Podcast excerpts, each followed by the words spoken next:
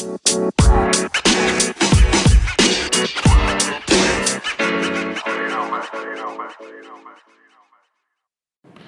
Dzień dobry, witamy Was serdecznie w kolejnym odcinku podcastu Corpo Landlord, gdzie ja, Paweł Koryłowicz i będący tu ze mną Darek Matczak mówimy o tym, jak inwestować w nieruchomości pracując na etacie. Dzisiejszy odcinek jest świątecznym odcinkiem, a będziemy go puszczać dokładnie 24 grudnia, czyli Darków, jaki to jest dzień? To chyba w tym roku Wigilia. W tym roku to wypada Wigilia, stąd też mój e, sweterek świąteczny w Rudolfa. Ci, co nas oglądają na YouTubie, to będą widzieć. E, A dzisiejszy odcinek będzie, będzie o, o tym, e, co nas czeka w 2020. Jakie to e, prezenty nam zgotuje Mikołaj. Postaramy się podsumować artykuły, które przeczytaliśmy, zebraliśmy dla Was właśnie w sprawie tego, co się będzie działo w 2020 i jakieś takie nasze przemyślenia, czego się spodziewać i e, na co uważać w nowym roku. A tak naprawdę my nie wiemy, tylko sobie pogadamy. Wy posłuchacie, później mam nadzieję, że skomentujecie i coś z tego nam wyjdzie jakaś predykcja. Co myślisz, Darku? Myślę, że będziemy się dobrze śmiali za rok, jak tego posłuchamy. Tak. Jak to zwykle bywa z predykcjami i jakimiś analizami w perspektywie czasu, pewnie i tak nic nie wyjdzie z tego, no ale możemy sobie pogadać chociaż. No, to y, dłużej nie przedłużając, przechodzimy do y, tego, co znaleźliśmy. Mm, Jak I- myślisz, Pawle, jaki będzie ten przyszły rok? Taki sam, czyli przerąbany. Yy, myślę, że myślę, że nie wiem. To jest moja analiza. Myślę, że nie wiem. Yy, Nie, tak naprawdę to myślę, że czeka nas yy, takie takie de, decyzyjna sytuacja w, w tym, co się będzie działo dalej, tak? Że albo yy, będziemy mieli sp- spowolnienie e, takie na rynku, bo w tym momencie mamy takie grube prosperity, tak, że dużo się dzieje pozytywnego, jakby ceny nieruchomości idą w górę, ceny najmu idą w górę, jest po prostu obecnie szał na, na rynku nieruchomości, wszyscy inwestują, wszyscy e, wszyscy chcą coś robić, oczywiście w cudzysłowie wszyscy, bo jak się obraca w tym em, klimacie nieruchomości, to się wydaje, że to są wszyscy- a tak naprawdę to jest jakiś tam bardzo mały procent e, społeczeństwa, aczkolwiek coraz więcej ludzi y, przynajmniej myśli o tym, żeby w nieruchomości inwestować. Słychać takie, e, takie opinie, że nieruchomości to właśnie to jest e, coś, co non-stop e, zyskuje na wartości, więc czemu by nie kupić zamiast jednego, to może cztery. I to jest coś, co się powtarza za każdym razem przed jakimś tam większym e, spowolnieniem. Tak? I teraz pytanie, kiedy to spowolnienie nadejdzie.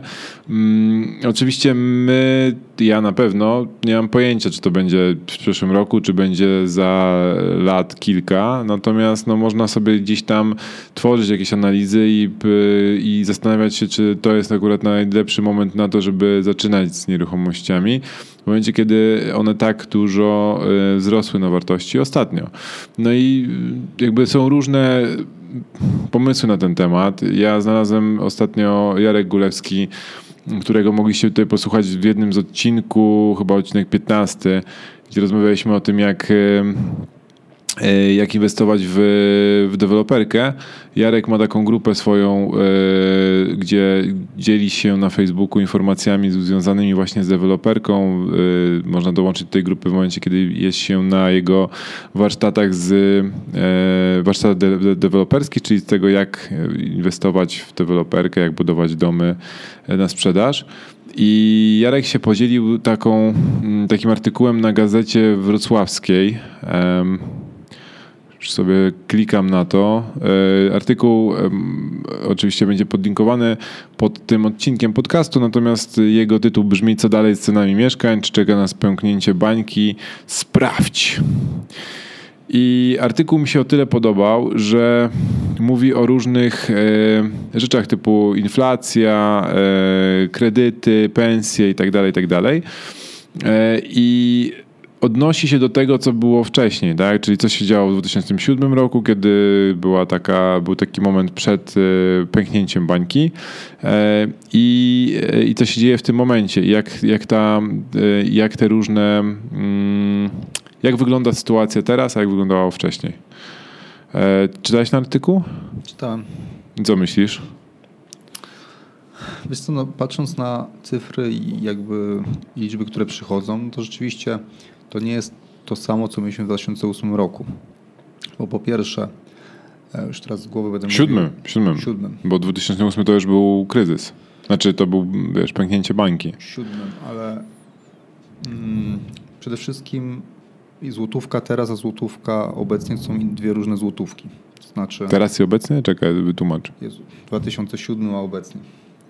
Czyli w 2007 ludzie zarabiali e, średnia chyba była 2600 bodajże według GUS-u, czyli przeciętna pensja w przedsiębiorstwach. Teraz jest ponad 5000. Więc ta średnia przeciętna pensja wzrosła dwukrotnie. I oczywiście można mówić, że średnia temperatura w szpitalu też jest dobra, tylko pomiędzy kostnicą a ojomem są, jest duża rozbieżność. Natomiast daje to pewne pojęcie o tym, że jednak te pensje urosły w jakiś tam sposób prawie dwukrotnie. No ten artykuł mówi, sorry, że no. przerwę, no. że 78% wyższe pensje były we wrześniu 2019 niż 12 lat wcześniej. No, dokładnie. Druga sprawa jest taka, że mm, wtedy banki, nie wiem czy to jest w tym artykule, takie moje przemyślenia, wtedy, jak sam pamiętasz dobrze, a ja pamiętam, bo swój pierwszy kredyt brałem w 2007 chyba roku, albo 8, już teraz nie pamiętam, ale spokojnie mogłem dostać na 100-120% y, mieszkania. Czyli właściwie wkładu własnego nie potrzebowałem, a nawet mogłem mieć pełną nadwyżkę na remont. Więc to bardzo ułatwiało wejście w ten rynek i pewną spekulację tymi mieszkaniami. Teraz sam dobrze wiesz, że nie dostaniesz już, znaczy ciężko dostać kredyt na 100%, nie wiem czy jakiś bank daje. Na 90 wiem, że jest to możliwe, procent wartości mieszkania, a standardem jest 80% wartości mieszkania. Więc y, dużo ciężej też jest o kredyt. Do tego mhm. mamy jeszcze inflację i chyba dopiero w zeszłym roku, albo w tym roku, już teraz nie pamiętam, według MBP ceny osiągnęły mieszkań średnią z 2008 roku. No właśnie, ten artykuł też mówi o tym, że e, jeden z takich podtytułów to jest mieszkania mogły być droższe, dlaczego tak nie jest i Tutaj e, w tym artykule autor mówi o tym, że deweloperzy dzisiaj budują około dwa razy więcej mieszkań niż 12 lat temu. I że regulacje nałożone przez Komisję Nadzoru Finansowego, e, e, które, które narzuciły na banki to, że banki wymagają w tym momencie 10%, 10% wkładu własnego, e, jakby obniżają możliwości zakupu nieruchomości, tak? Czyli spokojnie mogłoby być tak, żeby banki jakby rozluźniły jeszcze bardziej tą politykę niż jest to w tym momencie, to, to te, te nieruchomości mogły być droższe, dlatego że ludzie by mieli po prostu większe zdolności kredytowe i mieliby większe zasobności portfela. No ale to jest jakby Moim zdaniem to jest y, taki mechanizm, który został stworzony właśnie po tej ostatniej, po, tym, po tej ostatniej e, bańce, żeby zapobiegać tego typu sytuacjom, nie? żeby ludzie nie wydawali jednak tak dużej wielokrotności swoich pensji na, na nieruchomości, bo później się dzieją różne rzeczy, to widzieliśmy jakby z kredytami frankowymi chociażby. Tak, co dalej się dzieje? No, pamiętaj, że na rynku jest mnóstwo mieszkań, które nie jest sprzedawanych tylko i wyłącznie dlatego, że jest kredyt frankowy. Są całe tragedie rodzinne podpisane pod tym, gdzie ludzie właściwie żyją od pierwszego do pierwszego z powodu tego kredytu frankowego. Więc... Ty... Mhm. Więc to, to jest też ciekawe w ogóle, czy to całe um, CUE wpłynie w ogóle na to, że te mieszkania wrócą na rynek, czy nie, czy jak sprawy będą wygrywane lub nie będą wygrywane, to czy mieszkania, wiesz, w przyszłym roku nie zaleje nas fala mieszkań związanych z e, przewalutowaniem e, franka. Ale że co, że myślisz, że ludzie wygrają sprawy i dzięki temu jakby odblokują sobie możliwość sprzedaży tych nieruchomości będą chcieli to sprzedać jak najszybciej? Tak, no ja sam mam w, w kręgu znajomych jedną czy dwie pary, które się właściwie rozstały, e, rozwiodły się, a to mieszkanie jakoś tam trzyma ich i wiesz, ponieważ to jest kilkaset tysięcy, to nie wiadomo, co z tym zrobić. Kredyt mocniejszy niż małżeństwo. O, O. zobaczysz sam w przyszłości. Ten artykuł też mówi o tym, że w tym momencie e, jest przeciętnego Polaka, który zarabia przeciętne pie- pieniądze, znaczy przeciętne wynagrodzenie w Polsce, e, stać na o wiele więcej niż w 2007 roku, bo e,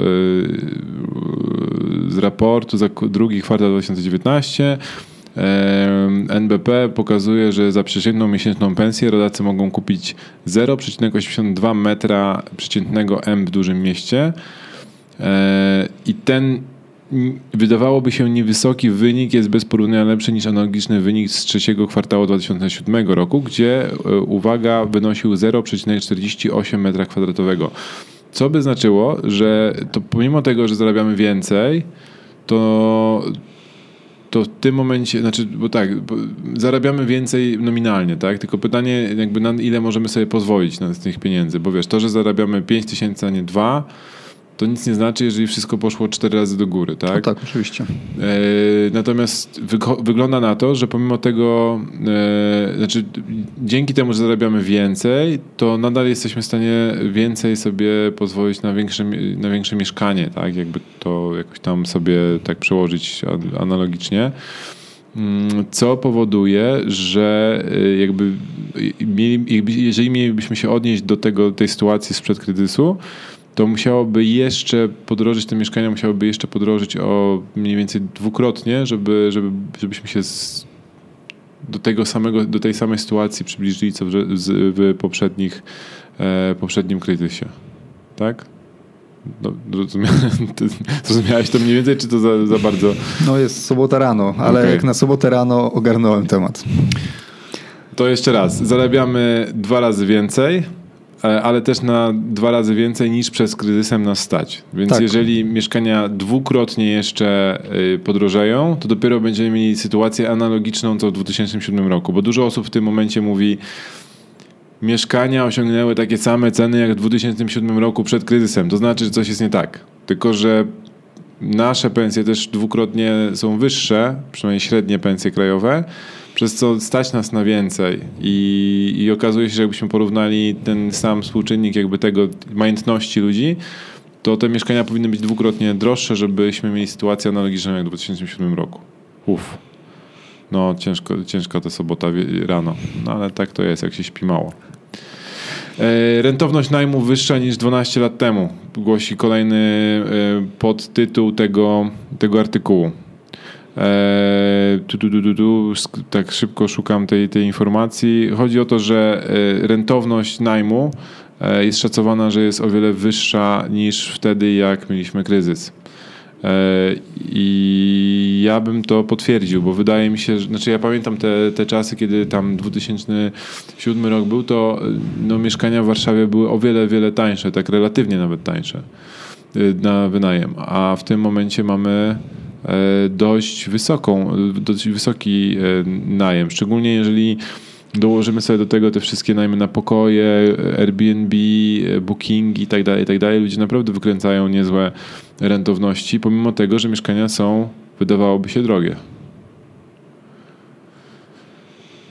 Zero wsparcia ze strony Darka. Teraz Nie, powinno bo, być... bo zastanawiam się.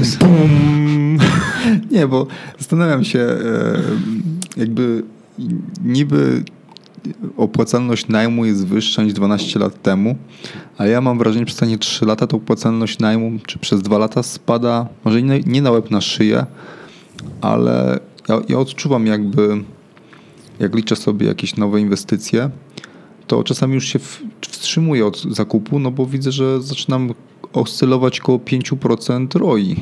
Gdzie wiesz, gdzie jeżeli jak sobie mówimy 5% ROI, to pewnie wyjdzie 4 w naturze. Jak mi się coś myknie, więc. y, E, więc możliwe, że jest tak, że 12 lat temu rzeczywiście to było niżej. Natomiast wydaje mi się, że rok 2020 i 2021 to będzie dalszy spadek rentowności najmu. Tak, Zresztą to tu- 100%. Zresztą tu nawet z, znalazłem jakiś artykuł, czy to ty znalazłeś w, w gdzie to jest? Puls biznesu. I on mówi o tym, że e, poczekaj, gdzie jest tam? średnio w Polsce stawki najmu wzrosły o 6%, ale ceny mieszkań średnio o 13%. Tak. Więc widać, że jakby ceny rosną szybciej niż ceny najmu. Jest taka fajna tabelka w ogóle to załączona, zobaczcie sobie później e, w artykule. Jestem w ogóle w szoku, bo najbardziej rentowne miasto obecnie to jest Sosnowiec. Co jak powiem kilku kolegom w pracy o Sosnowcu, to pierwsze pytanie będzie, czy na pewno jest miasto i czy zostało dobrze zakwalifikowane. Ale to jest 8-7%. A byłem przekonany, że najmniej rentowne miasto w Polsce to będzie Warszawa, bo tu jest największa konkurencja. A nie, Toruń. 5,6. Okej. Okay. I jeszcze tylko dodam. No. Mm, jeżeli już mówimy sobie o 2020, jeżeli mówimy o, tym, o tych cenach najmu i według mnie spadających cenach najmu, znaczy coraz ciężej będzie uzyskać odpowiednie ROI z najmu, to ja też widzę, rozmawiałem wczoraj chyba nawet z, z swoją żoną, że jak 10 lat temu... Zdarza nam się. Znaczy ona powie, że nie, ale tak, ale zdarza nam się, że czasami porozmawiamy. Czy ty mówiłeś i myślałeś, że ona słucha, tak? Tak.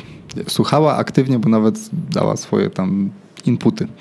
Więc yy, yy, rozmawialiśmy o tym, że jak 10 lat temu ustawialiśmy mieszkanie, to, to nasze zdjęcia były naprawdę ładne. Teraz jak Mm. wstawiamy mieszkanie, to te zdjęcia nasze są no ładne, ale jakby nie wyróżniają Darek, się. minęło 10 lat. Jakby ty nie remontowałeś tych mieszkań. Remontuję je na okrągło właściwie i zrobię nowe zdjęcia nawet. E, natomiast e, no, sam widzisz, że niektóre mieszkania obecnie to są perełki. No, jakby widać, że ludzie jakby zaczynają się w tym specjalizować w ogóle w najmie. Profesjonalizacja Tak, rynku. profesjonalizacja rynku, dokładnie. Wid, wid, widać to, że ludzie, e, no sam jestem przykładem osoby, która jakby na nieruchomościach zbudowała swój biznes. Tak? I ludzie coraz częściej opierają swoją tam drugą nogę w, w finansach domowych albo wręcz przenoszą całe dochody z, z na etatu na przykład na nieruchomości. Tak? Ale Czyli- co, co czyli- oznacza, że dla takich osób jak ja i naszych słuchaczy, czyli osoby, które pracują na etacie, a to jest dodatkowa noga, to niestety będzie coraz ciężej. I chyba dochodzi do tego, czego ja się już nauczyłem trochę od siebie, a trochę od innych kilka lat temu, że niestety pewne rzeczy trzeba dać specjalistom. I na przykład już pewnie zdjęcia i homestaging trzeba może by oddać komuś, kto się tym specjalizuje, prawda? Tak. tak I tak no. dalej, i tak dalej. No. No, no tak, czyli pierwszy punkt, który możemy sobie gdzieś tam my jako Corpo Landlord wam powiedzieć, co się będzie działo w a, 2020 roku, to będzie ciężej zarobić na wynajmie z mieszkań. Albo będziecie zarabiać mniej. Taki oto wniosek Dlatego zapraszamy, wyciągnęliśmy. zapraszamy do szkoły najmu, nauczymy was jak więcej. Szkoła najmu.pl, nauczymy was jak wyciągać więcej z mieszkania. Dobra, czyli Dobra. mamy jedno podsumowanie. Drugie podsumowanie, znaczy, może podsumowanie, predykcja na 2020 rok to to, co powiedziałeś, co powiedziałeś? Powiedziałeś coś o tym, o profesjonalizacji rynku. Tak, i profesjonalizacja rynku moim zdaniem będzie postępować e, coraz bardziej i coraz więcej ludzi wchodzi na rynek takiego profesjonalnego, czy wynajmowania mieszkania, czy zarządzania mieszkaniami, czy najmu krótkoterminowego, czy flipowania mieszkaniami i tak dalej, i tak dalej. I ludzie ym, no nie, nie, nie mam żadnych danych, żeby potwierdzić, że to jest trzy razy więcej niż w 2010 na przykład, ale patrząc po tym, ile osób się do nas nawet odzywa, z iloma osobami rozmawiam, ile osób się y, jakby deklaruje, że coś będzie robić, nawet osoby, które były przeciwne, pamiętam parę lat temu, żeby inwestować w nieruchomości z jakiegoś tam powodu, teraz mówią do mnie, że no zaczynamy pierwszego flipa na przykład, albo kupiliśmy pierwsze mieszkanie na Znam tą osobę nawet, która No. tego pierwszego flipa. Więc, y, więc, więc to, to o czymś to świadczy.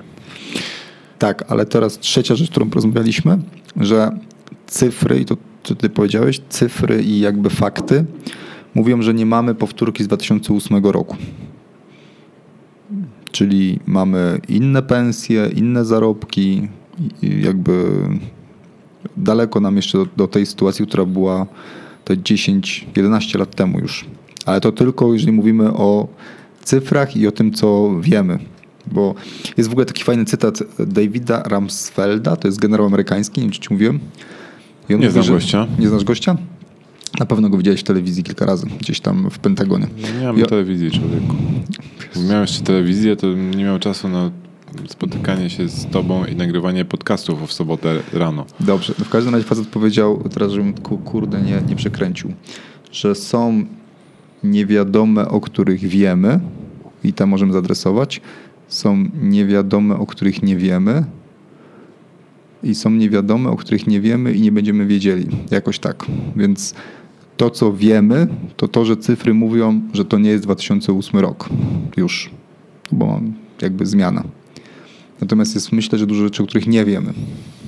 Gdyby to było takie proste, że można przewidzieć e, kolejny kryzys na podstawie tego, co się działo wcześniej, to podejrzewam, że żeby nie było kryzysów na świecie, ale też jest tak, że ludzie nakrabiają na kryzysach, więc niektórym się opłaca, żeby te kryzysy się pojawiały. E, więc e, no, myślę, że trudno się komukolwiek powiedzieć e, o tym, czy za chwilę będziemy mieli kryzys. Natomiast, no, tak jak powiedziałeś, dużo rzeczy jakby sobie porównujemy, no to to wychodzi na to, że jest inna sytuacja, ale czy ta inna sytuacja się obroni, czy nie, no to zobaczymy w dłuższej perspektywie czasu. Na koniec tego artykułu jest napisane gwałtowny spadek, czy łagodne hamowanie i tam jest napisane, że po pierwsze najnowsze prognozy makroekonomiczne zakładają wolniejszy, choć wciąż dynamiczny wzrost PKB. To samo tyczyć się powinno wynagrodzeń Polaków. Zakładają, zakładają e, przy tym, że nie ma co liczyć na dalszy wzrost zatrudnienia, a rentowność wynajmu mieszkań powinna dalej powoli spadać, czyli to, co powiedziałeś. Dodatkowo banki od kilku kwartałów utrzymują, że nie mają zamiaru ułatwiać Polakom dostępu do kredytów hipotecznych. W efekcie, nawet gdyby przyszły gorsze czasy, to mieszkania w Polsce nie powinny tanieć tak jak w latach 2008-2013. Przypominajmy, Przypomnijmy, przepraszam, że nawet wtedy przeciętne M w dużym mieście staniało według danych NBP o około 20%, licząc od szczytu z trzeciego kwartału 2007, 2007 roku do połowy 2013 roku. Czyli yy, powtórzę, rentowność najmu niższa, yy, nie ma co liczyć na dalszy wzrost zatrudnienia i powoli yy, zmniejszająca się dynamika wzrostu PKB, co ma się przełożyć na to, że będzie powolne wyhamowanie rynku. Przynajmniej tak zakładają analitycy z. Kto to pisał w ogóle? To jest Gazeta Wrocławska, ale kto był autorem samej analizy, było napisane na początku, zaraz znajdę. Ale wiesz co, spotkałem się z kilkoma analitykami ostatnio, nawet mój kolega z pracy zrobił taką bardzo fajną prezentację nam ostatnio. E, I facet, który jest dla mnie góry, jeżeli chodzi o dane, on chyba czyta wszystko, jeżeli chodzi o, o rynek budowlany. No, wszystkie dane mówią o tym, że będzie, nie, będzie spowolnienie. No, jakby. Natomiast dalej to spowolnienie oznacza, że mamy największy wartościowo rynek budowlany w Polsce w całej historii, przynajmniej od 1989 roku. E, więc tak, ja jakbyś podpiszę dwoma e, rękoma pod tym. Natomiast, co jest ciekawe, jak mówiłeś o tym, że ciężej będzie o kredyt, zatrudnienie będzie rosło, to, to może być w sumie, tak sobie myślę, dobra sytuacja naszych słuchaczy. No bo jeżeli rzeczywiście mieszkania troszkę zaczną wolniej rosnąć i będzie ciężej o ten kredyt hipoteczny. Gotówka się w końcu na tym rynku skończy, no bo już ile można za gotówkę i ludzie kupować tych mieszkań, szczególnie, że jeżeli spadnie rentowność mieszkań, e, to inwestorzy z gotówką przejdą gdzieś indziej albo pójdą w inne, inne segmenty jakby nieruchomościowe. To wtedy osoba, która ma dużą zdolność kredytową będzie dobrym kąskiem dla banków. No pamiętaj, że banki też mają swoje targety. Tak, tak. No, one też muszą, wy, też te, muszą te zrobić. pieniądze wypłacać. Tak. E, cały artykuł został przygotowany na podstawie odpowiedzi na pytania e, ekspertów z Heritage Real Estate, HRE a dokładnie pan prezes Michał Cebula. Żeby nie było, że to nasze predykcje tak w 100%, tylko posiłkujemy się kimś, kto y, jest teoretycznie ekspertem rynku nieruchomości, a my tylko sobie to komentujemy. Wiesz co, byłem ostatnio na ich stronie w ogóle, bo też znalazłem e, chyba ten sam, e, mm, ten sam raport, co ci autorzy artykułu, znalazłem gdzieś w sieci i przejrzałem, nie wiem co to za grupa, ale jest raport zawieszony na ich stronie i jest całkiem konkretny. Okej. Okay. Zapraszamy do przeczytania sam, całego artykułu, bo jest bardziej um, ustrukturyzowany niż nasze wypowiedzi, które jak przypominam są luźną gadką dwóch gości, którzy się spotkali, żeby porozmawiać i to nagrywają w sobotę rano, więc wybaczcie nam proszę to, że nie, brzmi, nie brzmimy jak prowadzący jakiś e, super wypasiony program, audycję w radiu, tak. bo radiowcami nie jesteśmy. Dobra, kolejna rzecz, którą znalazłem, albo ostatnio byłem na takim e, wykładzie na, e, znaczy na spotkaniu e, mieszkanicznika w Warszawie, gdzie występował wynajmistrz, czyli goście od podatków. Grzegorz Grabowski i Marek zaprosić. Golec. E, a ty, i, i, Marek Golec przygotował artykuł na swojej stronie wynajmistrz.pl zmiany w podatkach w drugiej połowie 2019 i na początku 2020. Jeżeli mówimy o tym, co się zmieni w 2020, to nie tylko mówmy o tym, co się zmieni, jeżeli chodzi o rentowności, ceny nieruchomości, w ogóle czy się opłaca i w ogóle jest tak drogo i w ogóle nie ma sensu nic robić, bo już jest tak drogo, że czekamy wszyscy na kryzys, no warto też zobaczyć na innych rzeczach. E, I Marek napisał o tym, że między innymi e, o białej liście podatników VAT powinniście już wiedzieć, bo jest od 1 września 2019 roku obowiązkowa. O transakcjach na kwotę powyżej 15 tysięcy złotych, a tym jak one e, wpływają na koszt podatkowy też powinniście wiedzieć, bo od 1 stycznia 2017 już to weszło w życie. E, natomiast od 1 stycznia 2020 roku jest solidarna odpowiedzialność za VAT. Także jeżeli prowadzicie karuzelę, e, karuzelę podatkową i wyłudzacie VAT z e, państwa, to wiecie, że wasi podwykonawcy też będą odpowiadać za to, co, za wałki, które robicie. Chcesz, chcesz o tym porozmawiać? Nie chcę o tym rozmawiać. Natomiast y, współczuję wszystkim, którzy prowadzą firmy w Polsce. E, bo e, teraz jeżeli e, wystawicie fakturę osobie, która nie jest czynna, czynnym batowcem, to też za to odpowiadacie i to jest przerąbane. I wchodzi obowiązkowy split payment. Od 1 listopada wszedł tak naprawdę, czyli już mamy, jesteśmy po pierwszym miesiącu split paymentu. Robiłeś jakąś fakturę w split paymencie? Znaczy płaciłeś za jakąś fakturę w split paymencie? Pewnie tak, ale nawet o tym nie wiem. Nie, no to jak nie, jak, jak nie wiesz, to znaczy, że nie płaciłeś, bo musisz wybrać konkretną e, funkcję przelewu bankowego w swoim banku. No, pamiętaj, że u mnie to Ewa albo księgowość ogarnia. Okej, okay. no to ty nie płaciłeś, ktoś za ciebie to robił, bardzo słusznie. Jesteśmy za tym, żeby outsourcować nawet chociażby, że na żonę. Obowiązkowy split payment, czyli metoda podzielonej płatności. Dla tych, którzy nie wiedzą, to od 1 listopada 2019 roku niektóre branże, między innymi branża budowlana, co może dotknąć e, osób, które wynajmują mieszkania, bo rozliczają się w jakiś sposób z, e, z budowlańcami, budowlańcy się z wami rozliczają. Jeżeli, jeżeli osoba, która zalicza się do, znaczy jeżeli firma, która się zalicza do branży, która została wymieniona w ustawie jakieś tam jakieś, nigdy nie, nie potrafię decydować tak ładnie, jak to robi Marek Golec, po prostu z głowy wyciąga jakieś ustawy, artykuły i tak dalej, e, wystawia fakturę, która na, na kwotę powyżej 15 tysięcy złotych, uwaga, brutto, to musi zastosować tak, zwany met, met, taką tak zwaną metodę, nie, przepraszam, mechanizm podzielonej płatności, czyli e, część pieniędzy, która idzie na VAT, normalnie do tej pory szła na rachunek firmy.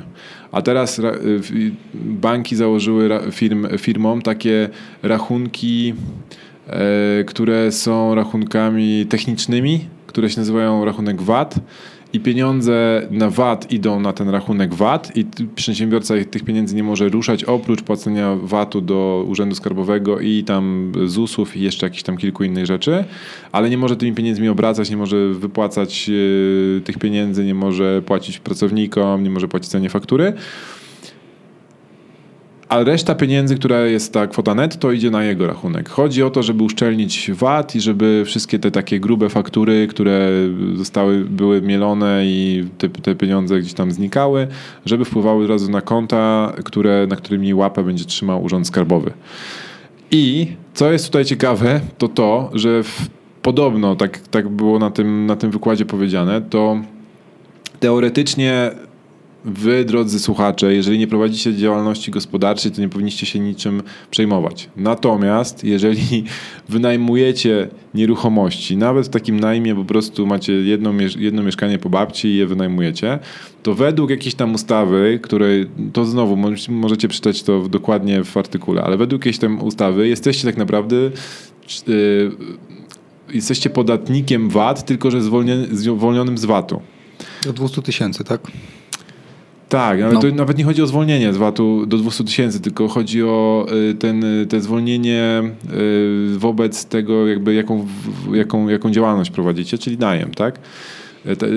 Mieszkaniowy. I i, I, nie chcę nic pomylić, ale Marek powiedział, że to jest takie kuriozum, że teoretycznie wy powinniście płacić takiemu, e, takiej firmie remontowo-budowlanej, która wam remontuje mieszkanie, w, w, mechanizmie podzielonej płatności. Ale nie jesteście w stanie tego zrobić, bo nie macie rachunku firmowego, bo, bo ta ustawa została stworzona dla, dla rozliczeń między przedsiębiorcami. B2B.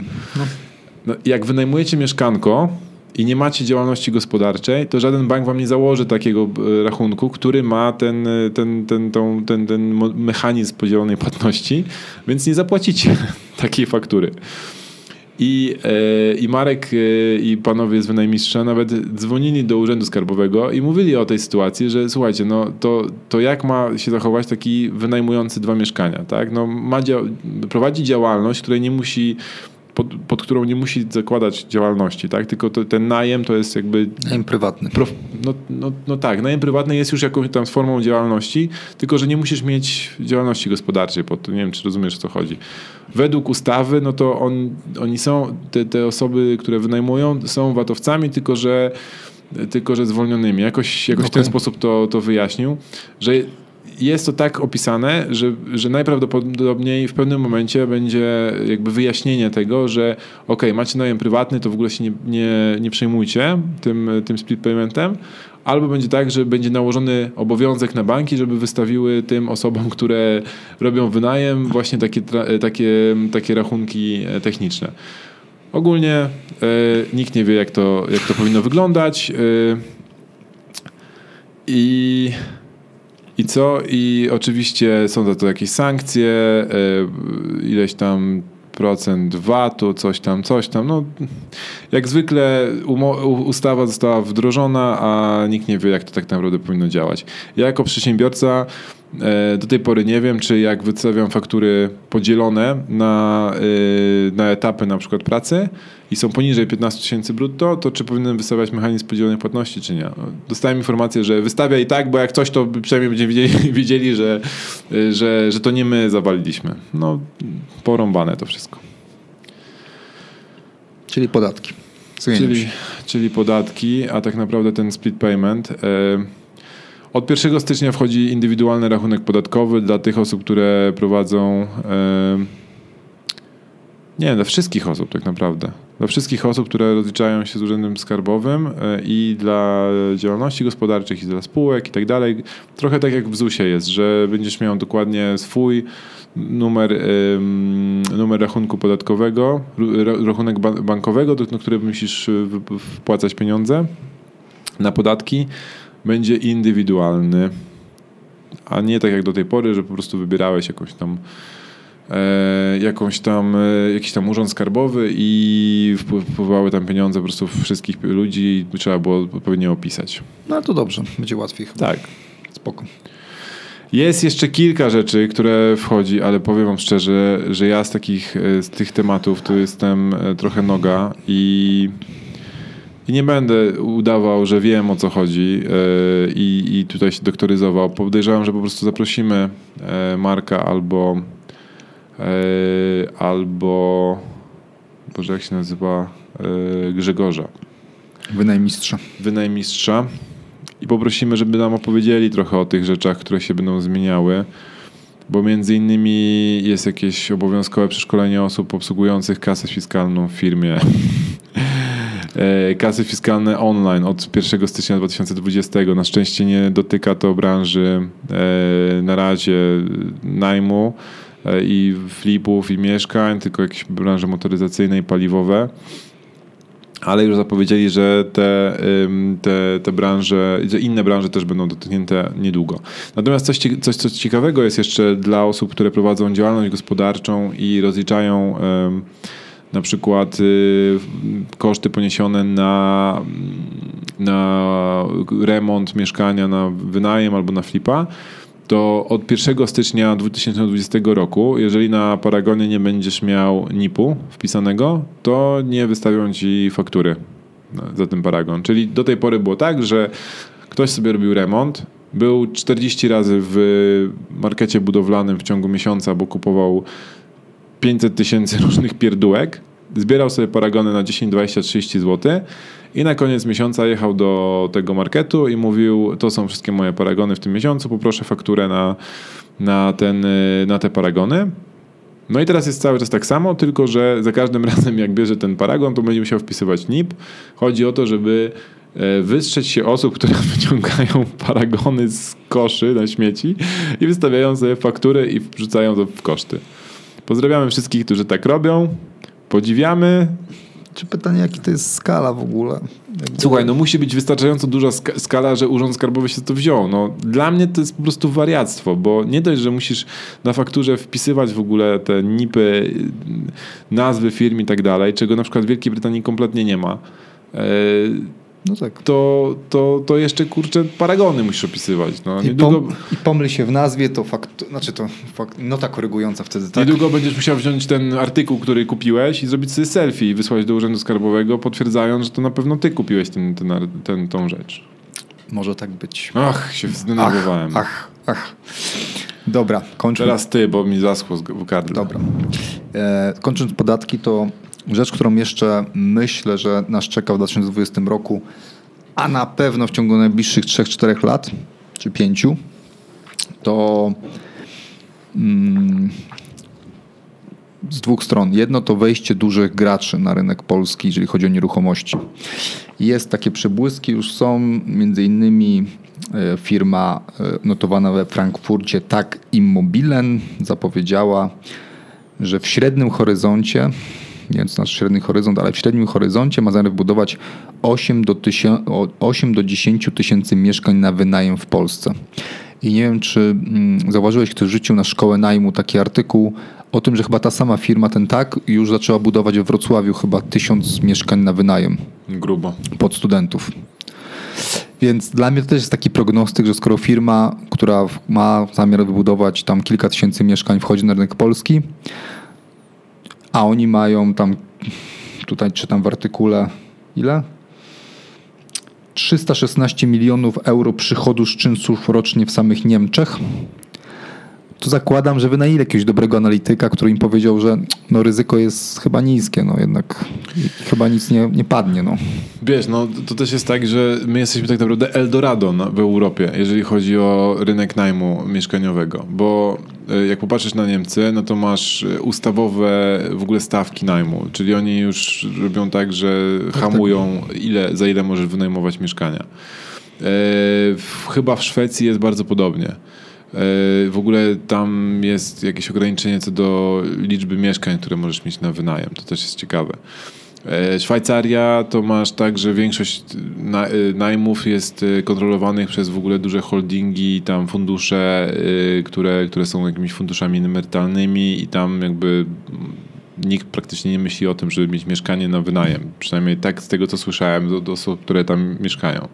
Wielka Brytania, zaostrzenie przepisów y, najmu mieszkaniowego, przepisy bezpieczeństwa, przepisy y, licencje na to, żeby wynajmować mieszkanie na pokoje, y, zmiany w podatkach, tak że już nie można rozliczać kredytów e, branych pod mieszkania na wynajem i odsetek i jakby to, jeżeli jesteś prywatną osobą, która tak e, robiła do tej pory, no to przestaje ci się to po prostu opłacać, bo się nie wpisuje, nie, nie, nie, nie odpisujesz sobie od, od przychodów kosztów kredytowania.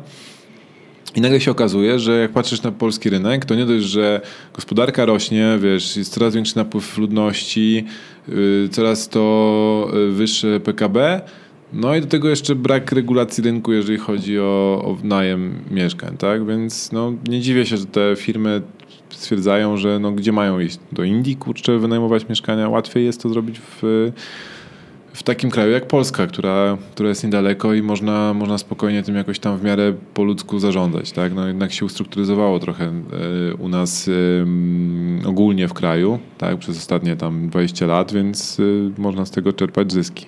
Tak, a nadal mamy ogromny, nie znam teraz cyfr, ale e, dosyć duży niedobór mieszkań w Polsce.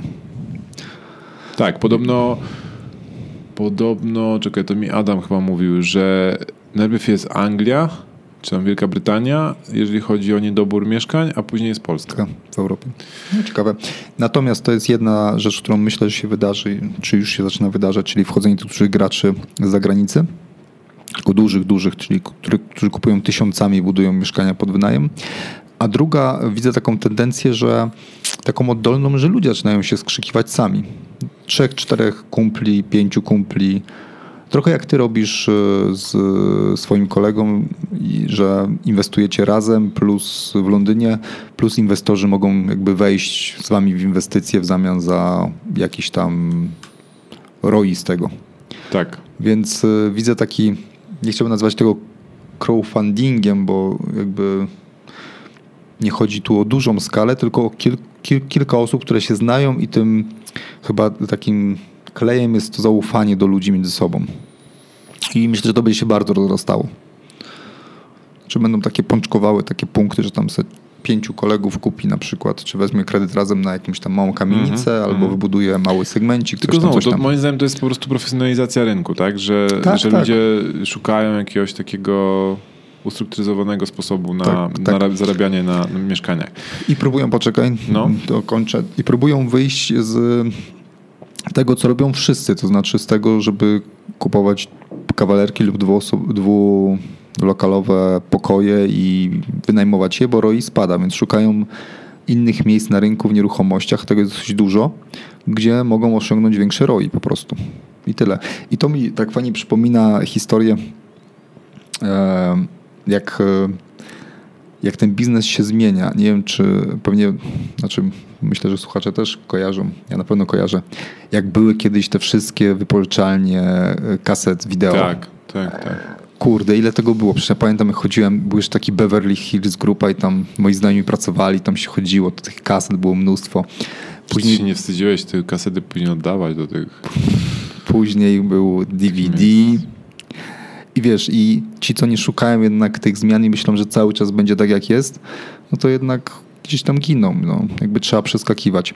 I nie wiem, czy wiesz w ogóle, że Netflix też rozpoczął w ogóle całą historię od tego, że on wypożyczał, nie wiem, czy kasety VHS, czy DVD już w tym momencie, ale od jakby, no, to była normalnie wypożyczalnia. I tak, w pewnym momencie się skapnęli, że to może umrzeć i przejść na streaming. Można. Więc trzeba zmieniać, trzeba szukać w każdym razie swojego miejsca. Więc myślę, że 2020 będzie też pod, pod takim znakiem wejścia graczy plus, y, plus nowych ścieżek w najmie. O. o. A ja powiem ci, Darku, no. że popełniłem analizę. O oh my gosh. Sam.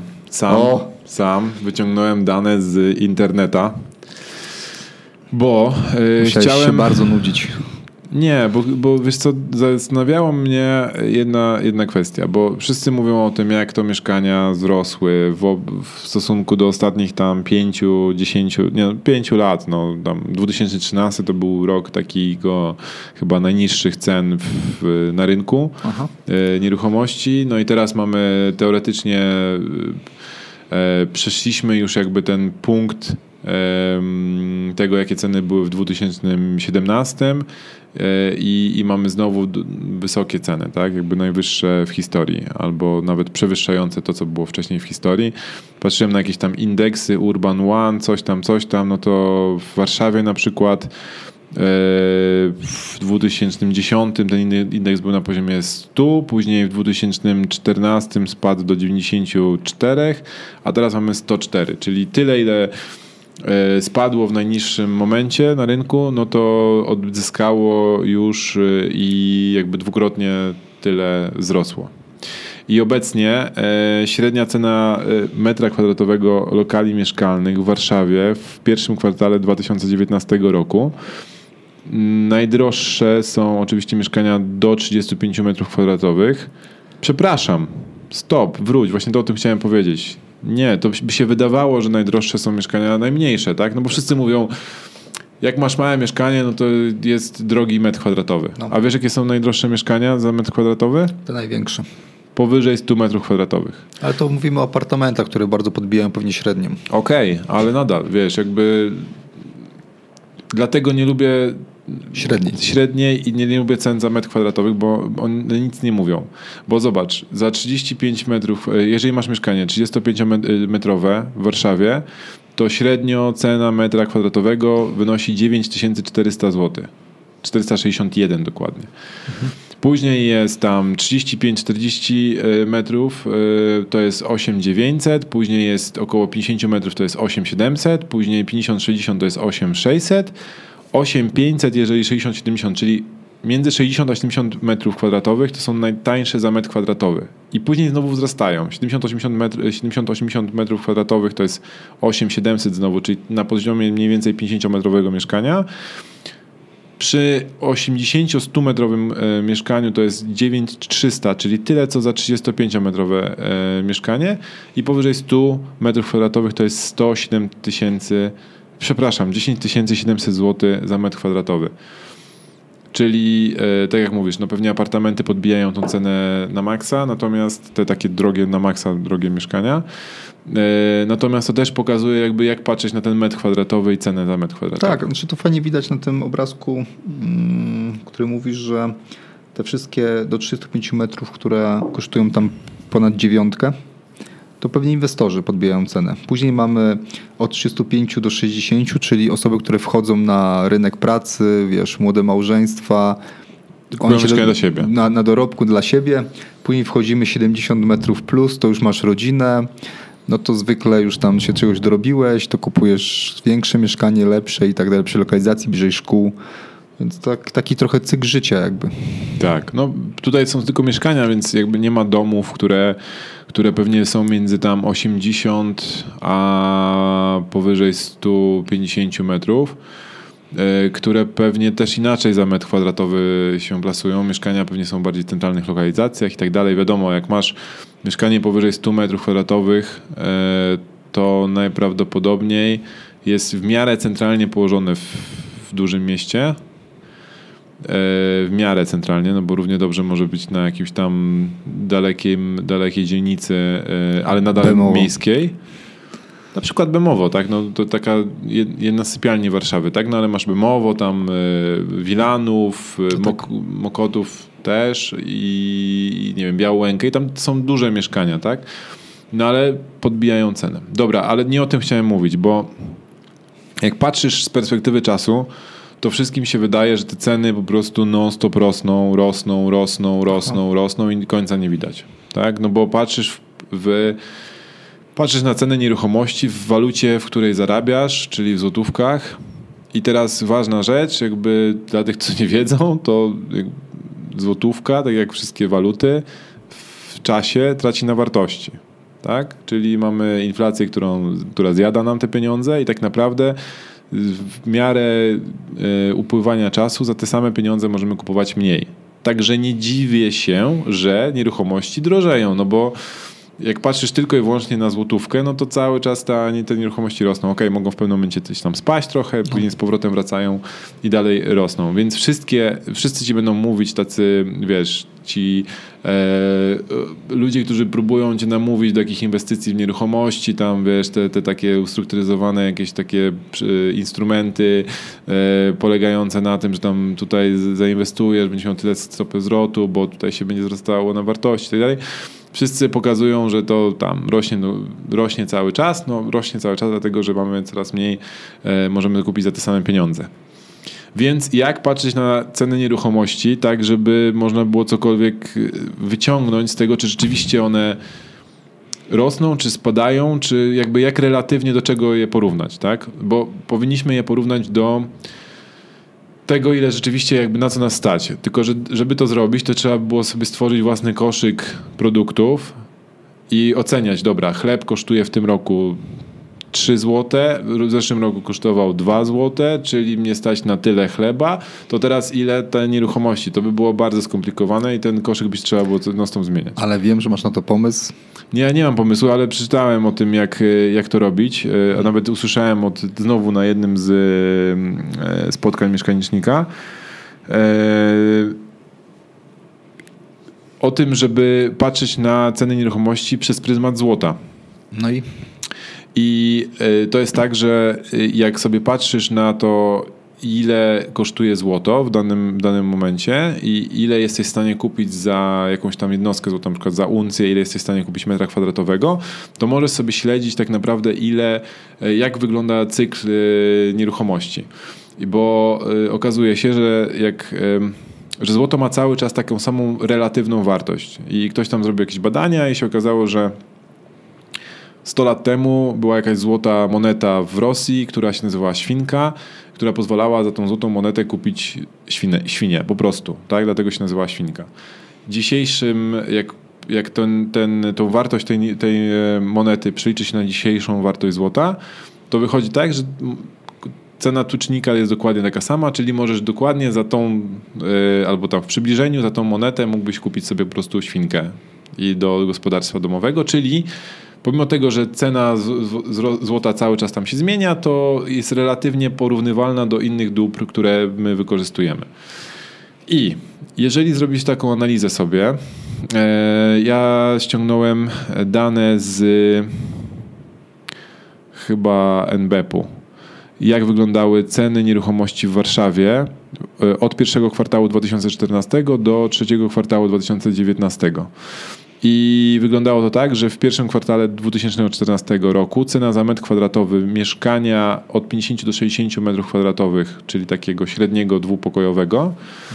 wynosiła 7237 zł, a teraz wynosi 8685 zł.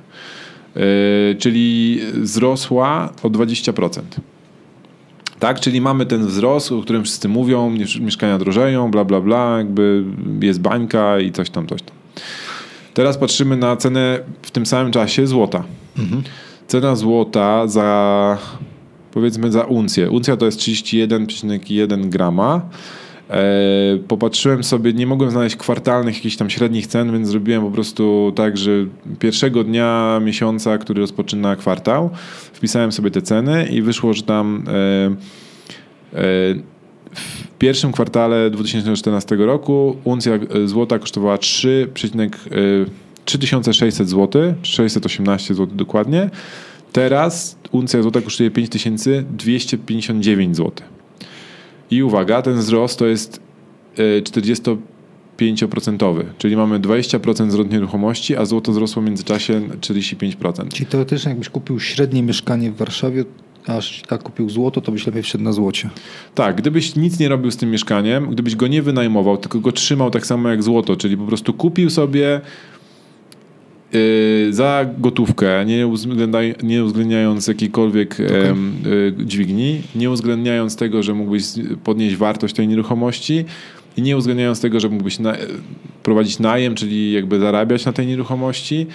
I też nie uwzględniając tego, żebyś się płacić za, to, za tą nieruchomość, tak? No bo jakiś czynsz, jakieś tam opłaty administracyjne i tak dalej. I też nie uwzględniając tego, że jak masz to złoto, to też musisz je gdzieś trzymać, płacić za to złoto i tak dalej to więcej, le, lepiej byś wyszedł na złocie. Okej. Okay. I co ciekawe, ta dynamika złota i dynamika ym, mieszkań różni się. Jakby inaczej te wygresy falują między sobą. Czyli w pewnym momencie mógłbyś więcej kupić złota, a w pewnym momencie mógłbyś jakby więcej metrów kwadratowych za te, za te same pieniądze kupić. I co ciekawe, w 2014 roku, ja tak wracam do tego 2014 roku, bo jeszcze mam taką indywidualną analizę, za metr e, mieszkania, takiego między 50 a 60 metrów kwadratowych w Warszawie, musiałby zapłacić dwie uncje złota. Dzisiaj za metr musiałby zapłacić 1,65 setnych uncji złota, czyli jakby za mieszkania są w tym momencie tańsze niż w 2014 roku relatywnie Nie do, do złota. złota. Okej, no. Czyli jakbyś płacił w złocie, to teraz by było taniej niż jakbyś kupował w 2014, co jest mindfuckiem dla większości osób, bo myślą, że mieszkania są droższe, no bo patrzą w złotówce. Tylko, że złotówka traci na wartości, więc jakby ciężko jest yy, złapać jakąkolwiek taką perspektywę. Czy jakbyś zarabiał w złocie, to jest taniej. Jakbyś zarabiał w złocie. Ale można to wykorzystać, bo jeżeli trafisz na odpowiednie momenty koniunktury, no możesz sprzedać mieszkanie, wyciągnąć gotówkę, kupić złoto, przeczekać, poczekać jak znowu e, ta rela- relacja złota do, do mieszkania e, się zmieni i wtedy e, kupić mieszkanie, jakby sprzedać złoto i kupić mieszkanie, tak? I wtedy znowu czerpać zyski z najmu. E, I co jeszcze chciałem powiedzieć? Czyli... A, ważna rzecz. No. E, poczekaj, bo jeszcze chwilę do tych, do, do wniosków. Mamy 4 minuty. Super. E, w 2017 roku, czyli przed.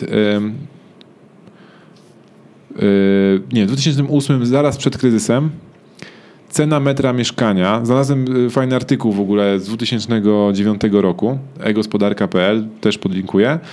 W 2008 roku cena metra mieszkania wynosiła 4,46 uncji złota. Teraz wynosi 1,65.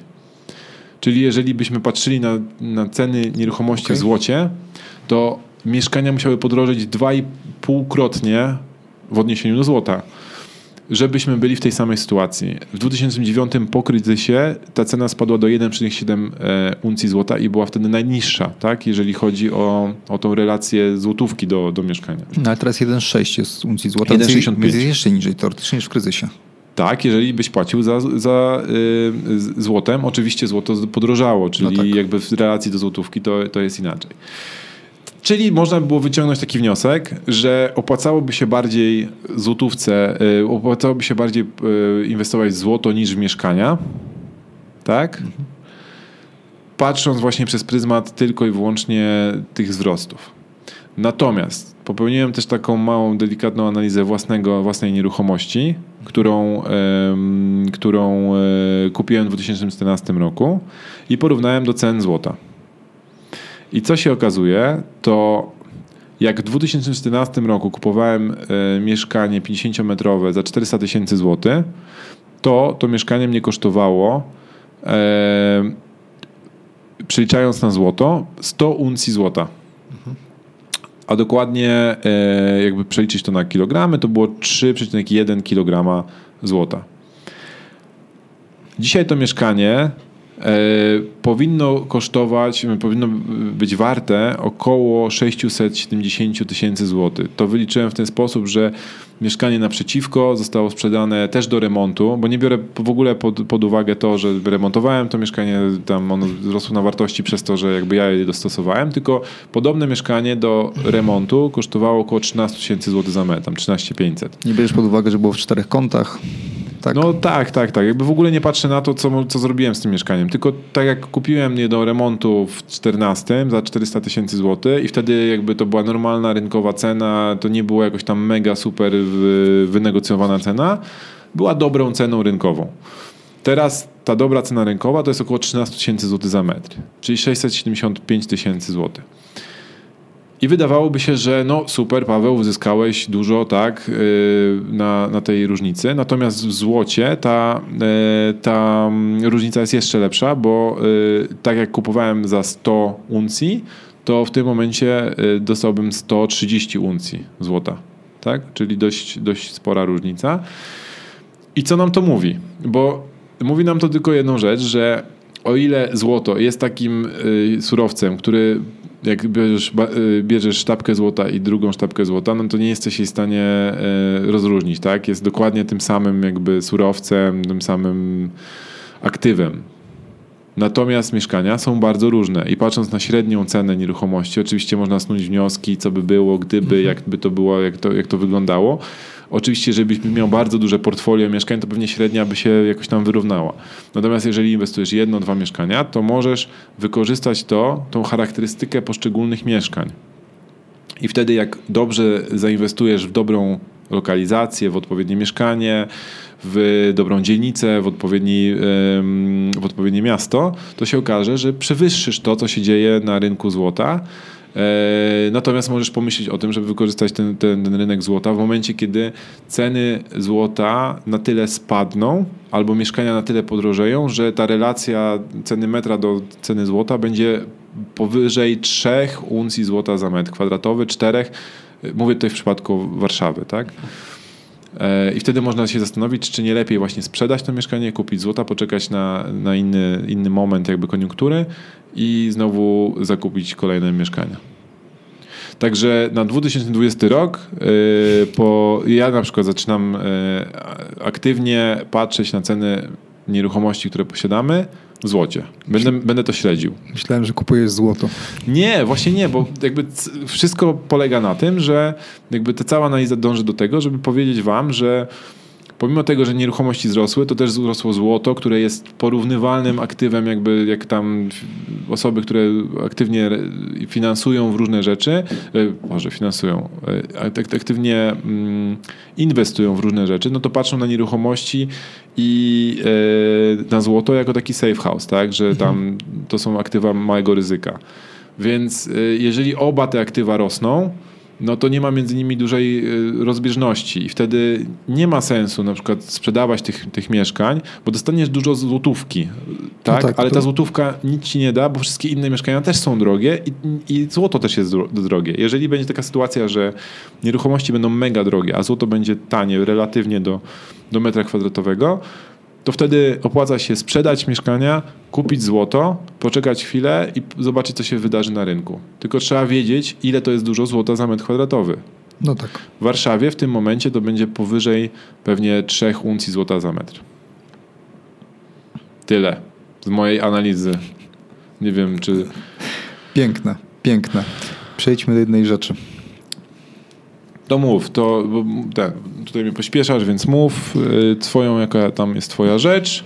Dobra, ja szybko y, dzisiaj, czyli ja polecam mm, generalnie publikacje NBP. Darmowe publikacje NBP, czyli Narodowy Bank Polski publikuje kwartalnie y, analizę rynku nieruchomości Wystarczy wejść na linka www.nbp.pl publikacja rynek nieruchomości i macie tam mnóstwo, mnóstwo danych dotyczących tego, co dzieje się na rynku i właściwie większość analiz, które znajdziecie w internecie opiera się właśnie na informacjach zawartych w tym źródle, czyli w tej analizie. Tego, jeżeli inwestujecie aktywnie, polecam raz na pewien czas zrobić sobie kawkę, ściągnąć e, najnowszy raport i przejrzeć, co się dzieje na rynku. Okej. Okay to ja y, wrócę do tego, co kiedyś już polecałem, ale myślę, że mega się y, wpisuje w ten odcinek. Jeżeli potrzebujecie informacji o tym, ile jest warta wasza nieruchomość, bo dawno już ją kupiliście i teraz się zastanawiacie, ile ona jest warta na rynku, to jest taki, taki, taki e, płatny serwis E, Związku Banków Polskich, który się nazywa RON24. Jesteście tam w stanie za 10 zł wykupić taką automatyczną wycenę waszej nieruchomości na podstawie danych zgromadzonych przez banki, które banki tam mają obowiązek się e, wymieniać tymi danymi w momencie, kiedy e, kredytobiorcy biorą kredyt mieszkaniowy.